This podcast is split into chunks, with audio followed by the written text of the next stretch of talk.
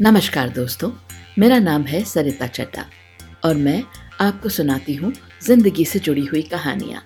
कहानियाँ जिन्हें आप महसूस कर सकें। आज जो मैं कहानी आपको सुनाने जा रही हूँ, उसका शीर्षक है लोहे के फूल, जिसे लिखा है हमारी टीम मेंबर और मेरी प्यारी दोस्त डॉक्टर कुसुम अरोड़ा ने। आइए सुनते हैं। काम के सिलसिले में अक्सर मेरा दिल्ली पंजाब हाईवे पर आना जाना होता था।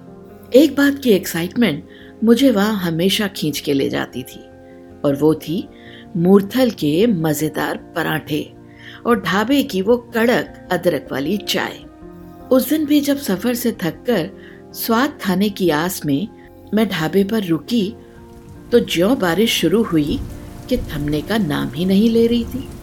ऐसी बारिश में खाने का मज़ा आया, लेकिन जब मैं पैसे देने काउंटर पर गई तो बारिश और भी तेज़ हो गई। तो ढाबे की मालकिन ने वहीं बैठने को बोल दिया।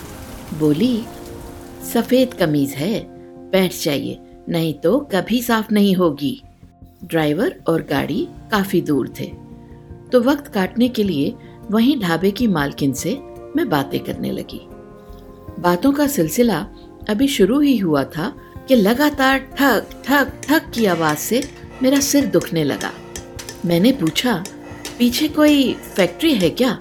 तो ढाबे की मालकिन भी अपने सिर पर हाथ रख के बोली, अरे, अब तो आदत पड़ गई है। यहाँ पीछे लोहारों की बस्ती है। चाकू, छुरियाँ और थोड़ा बहुत औज़ार बनाकर अपना पेट पाल लेते हैं। और आता भी क्या है इनको, ठोकने बजाने के सिवा? पर हाँ वहाँ से एक लड़की आती थी मेरे पास, ढाबे पर बर्तन मांझने सांवली पर बड़ी सुंदर, बहुत सलीके वाली। इन सबसे बिल्कुल अलग। मैं ढाबे की मालकिन को ध्यान से सुन रही थी। फिर कोई बिल बनाते हुए वो बोली, ए छोटू, मैडम के लिए और मेरे लिए मेरी वाली दो कड़क चाय तो ला। हाँ तो मैं क्या कह रही थी? मैंने कहा, यही कि वो लड़की आपके ढाबे पर बर्तन धोती थी? हाँ आशा नाम था उसका। वो मुझे बहुत अच्छी लगती थी। इसीलिए अपने खाली टाइम में उसे मैंने हिंदी पढ़ना, लिखना सिखाया। करीब तीन साल तक मेरे पास रही और फिर उसी की बिरादरी में उसका ब्याह हो गया। छोटू चाय दे गया और ढाबे की मालकिन चाय की चुस्कियों के साथ उस लड़की के बारे में सुनाती रही। किस्सा सुनाते समय कभी गर्व महसूस करती और कभी उदास हो जाती। उसने आगे बताया कि आशा के घर किसी को पता नहीं था कि उसने पढ़ना लिखना सीख लिया था। फिर एक दिन शादी के कुछ महीनों बाद वो रोती रोती उसके पास आई। उसके हाथ में कागज़ के कुछ छोटे बड़े टुकड़े थे और पेट में बच्चा। उसके साथ एक बूढ़ी औरत और एक जवान लड़का भी था। जिन्हें देखते ही ढाबे की मालकिन समझ गई थी कि वो उसका मर्द और सास थे। सूजी हुई लाल आँखों से आशा ने मालकिन को देख कागज़ के टुकड़े उसकी तरफ़ खिसका दिए और कहा, जरा इन्हें पढ़ दीजिए। ढाबे की मालकिन अब काफ़ी उदास होके बोली, पता है, जब मैंने कागज़ के टुकड़ों को देखा तो मैं दंग रह गई। उन कागज़ के टुकड़ों पर कविताएँ लिखी थीं। मुझे समझने में देर नहीं लगी कि सास और लड़की का मर्द, जो कि निरे गवार थे, लड़की का पढ़ना कैसे गवारा कर सकते थे?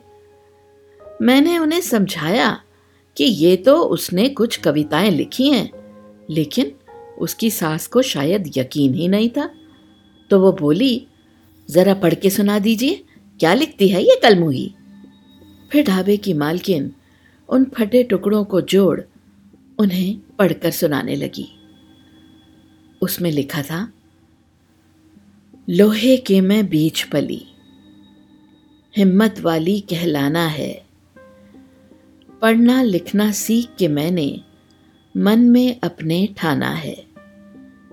बच्चों को मैं पढ़ा लिखा कर सीना तान के गाऊँगी। खुद लोहे के चने चबाकर उन्हें शक्तिशाली बनाऊँगी।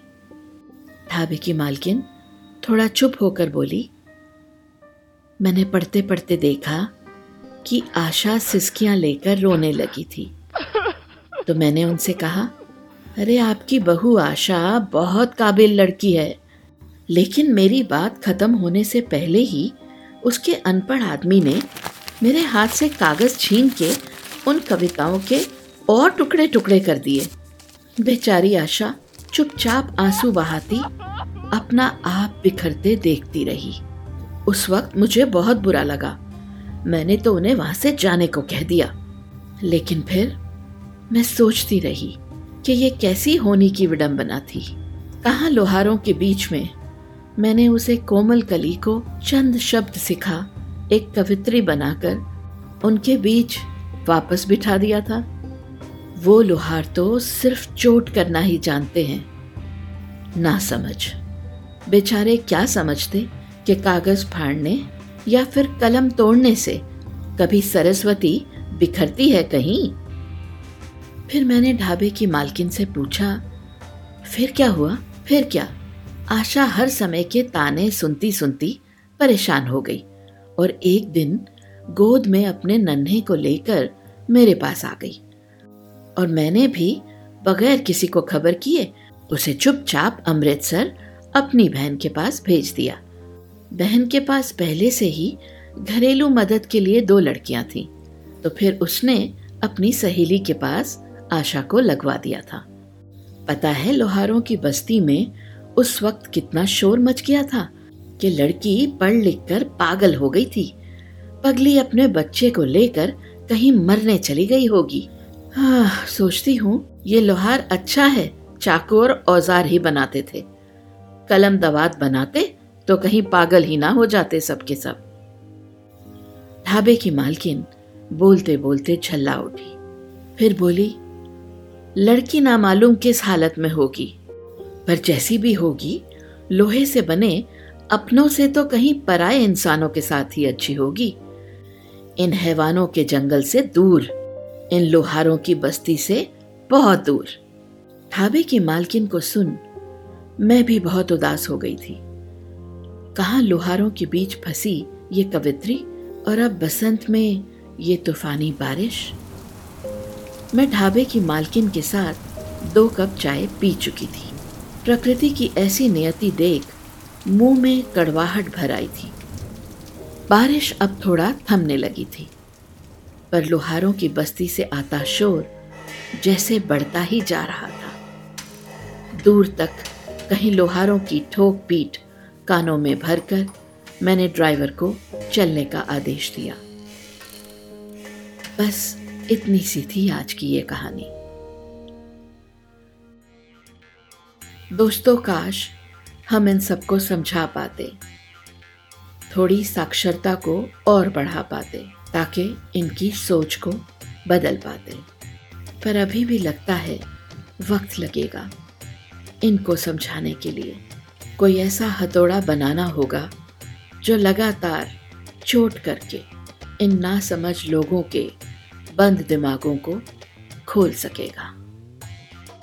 तो दोस्तों, जल्द मिलते हैं अगली कहानी के साथ। तब तक आप अपनी सेहत का ध्यान रखिए, चलते रहिए और सुनते रहिए। सरिता की कहा